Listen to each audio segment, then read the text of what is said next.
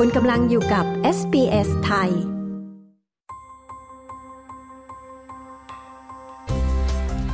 นี่คือพอดคาสต์ของ SBS Radio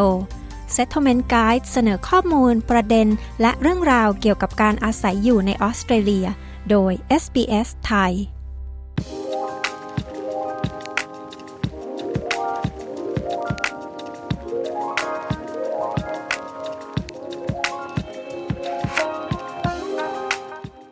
การช้อปปิ้งออนไลน์นะคะอาจให้ความสะดวกสบายและให้ส่วนลดแก่ลูกค้า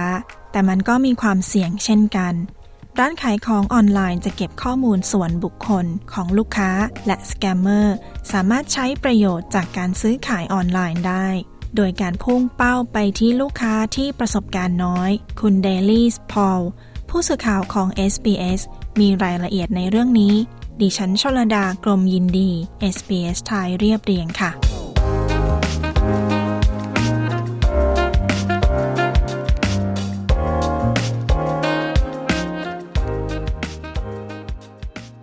ระแสการซื้อของออนไลน์นะคะสูงขึ้นอย่างต่อเนื่องในช่วงทศวรรษที่ผ่านมาและดีดตัวขึ้นอีกหลังจากการระบาดของโควิดซึ่งทำให้มีการล็อกดาวน์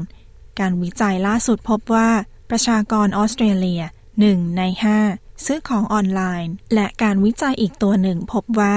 การซื้อของในซุปเปอร์มาร์เก็ตแบบออนไลน์เพิ่มขึ้นเกือบ3เท่าในช่วงของการระบาดดร.ลุยส์กริมเมอร์นักวิจัยและอาจารย์สอนวิชาการตลาดภาควิชาธุรกิจและเศรษฐศาสตร์ของมหาวิทยาลัยแทสเมเนียเธอกล่าวว่าก่อนวิกฤตโควิดร้านค้ารายใหญ่นั้นมีการขายออนไลน์ที่ดีอยู่แล้ววิกฤตโควิดบังคับให้ร้านค้าหลายร้านต้องมีหน้าร้านออนไลน์หรือปรับปรุงแพลตฟอร์มและบริการทางดิจิทัล Before the pandemic, about only 40% of Australian consumers shopped online. Now, as we move through the pandemic and people had to shop online, that figure has increased markedly and about 50% of consumers ก่อนการระบาดมีผู้บริโภคของออสเตรเลียซื้อของออนไลน์เพียง 40% ตอนนี้เราผ่านวิกฤตการระบาดมาแล้วและหลายคนยังซื้อแบบออนไลน์อยู่ตัวเลขเพิ่มขึ้นมากขณะนี้ผู้บริโภคประมาณ 50%ซื้อของออนไลน์เป็นประจำทางด้านดร.กริมเมอร์อธิบายว่าร้านค้าหลายร้านปรับปรุงเว็บไซต์เพื่อเสนอบริการออนไลน์และการจัดส่งที่ดีขึ้นทั้งสิทธิประโยชน์และสิ่งล่อใจอื่นๆเพื่อรักษาธุรกิจไว้ดร.กริมเมอร์กล่าวต่ออีกว่าถึงแม้ว่าเว็บไซต์ขายปลีกออนไลน์มักจะช่วยลูกค้าประหยัดเงินโดยการโฆษณาส่งเสริมการขายการแจกคูปองรางวัลการการันตีคืนเงิน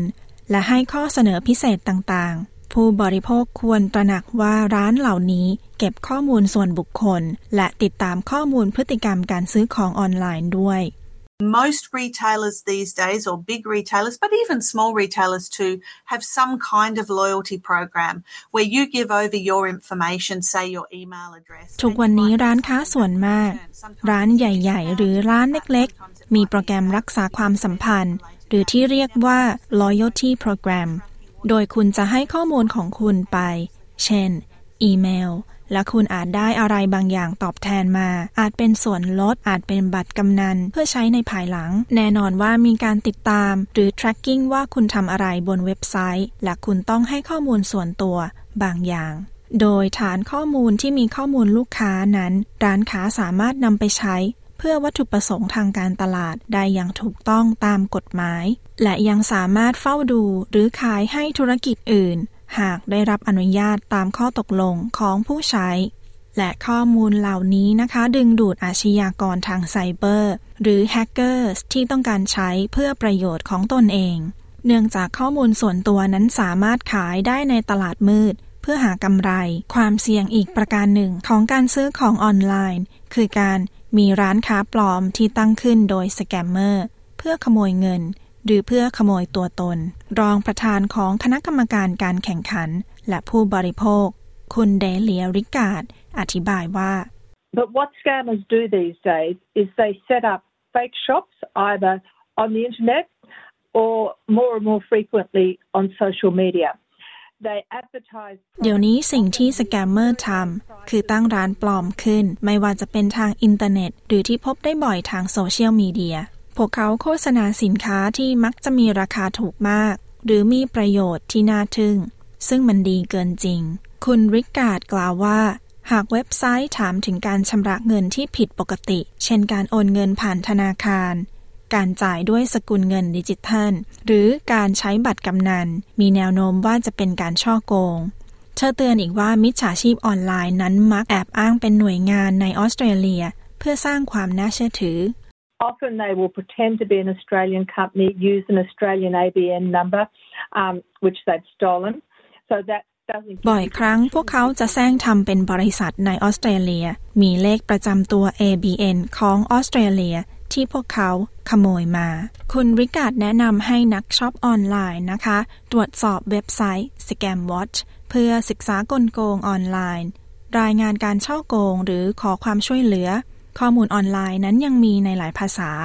In addition to the Scam Watch website, we have a product called the Little Black Book of Scams.which has been translated into 10 community languages ในเว็บไซต์ Scam Watch เรามีสิ่งที่เรียกว่าสมุดบัญชีปกดำของการฉ้อโกงที่ได้ถูกแปลไว้ในหลายภาษาในกรณีที่คุณถูกโกงคุณริการ์ดแนะนำให้ติดต่อธนาคารของคุณทันทีเธอเสริมว่าความต้องการที่เพิ่มขึ้นทำให้การจัดส่งสินค้าล่าช้าลงจึงส่งผลให้เป็นการยากที่ผู้บริโภคจะสามารถบอกได้ว่าถูกโกงหรือเป็นความล่าช้าจริงๆ It's getting increasingly difficult to know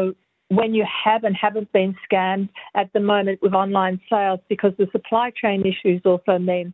that มันยากขึ้นเรื่อยๆที่จะรู้ว่าคุณถูกโกงจากการซื้อของที่ลดราคาออนไลน์หรือไม่เพราะปัญหาการจัดส่งนี่ยังคงหมายถึงว่าเราเริ่มคุ้นเคยกับหลายๆสิ่งที่ใช้เวลานานกว่าเดิมในการได้รับของและนั่นเป็นปัญหาเพราะยิ่งคุณรู้ว่าคุณถูกหลอกเร็วเท่าไหร่และรีบบอกธนาคารของคุณ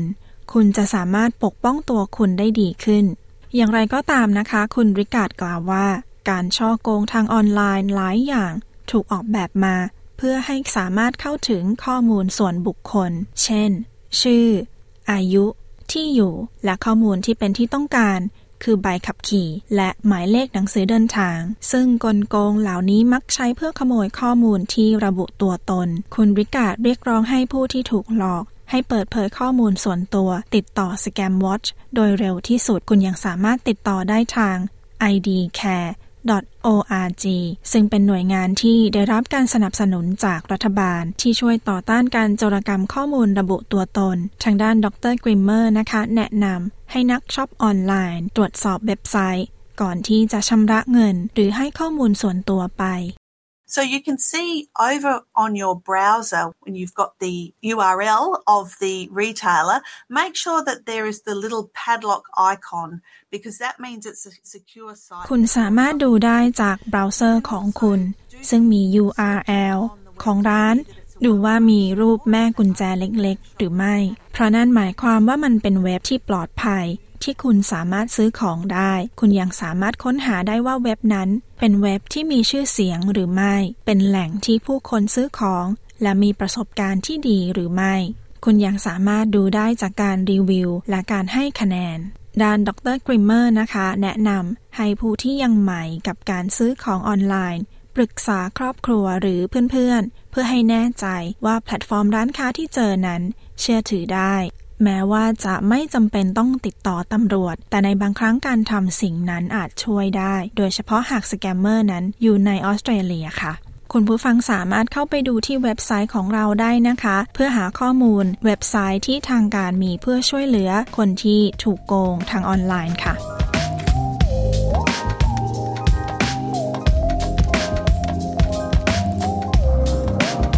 และที่ผ่านไปนั้นเป็นเรื่องของการช้อปปิ้งออนไลน์นะคะและวิธีตรวจสอบว่ากำลังถูกโกงจากสแกมเมอร์หรือไม่โดยคุณเดลี่สพอลดิฉันชลดากรมยินดี SBS ไทยเรียบเรียงค่ะ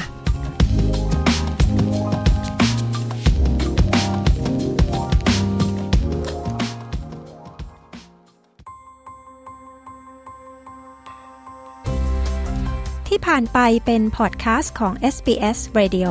ฟังสารคดี Settlement Guide เพิ่มเติมได้ที่ sbs.com.au/thai ต้องการฟังเรื่องราวน่าสนใจแบบนี้อีกใช่ไหมฟังได้ทาง Apple Podcasts, Google Podcasts, Spotify หรือที่อื่นๆที่คุณฟังพอดคาสต์ของคุณ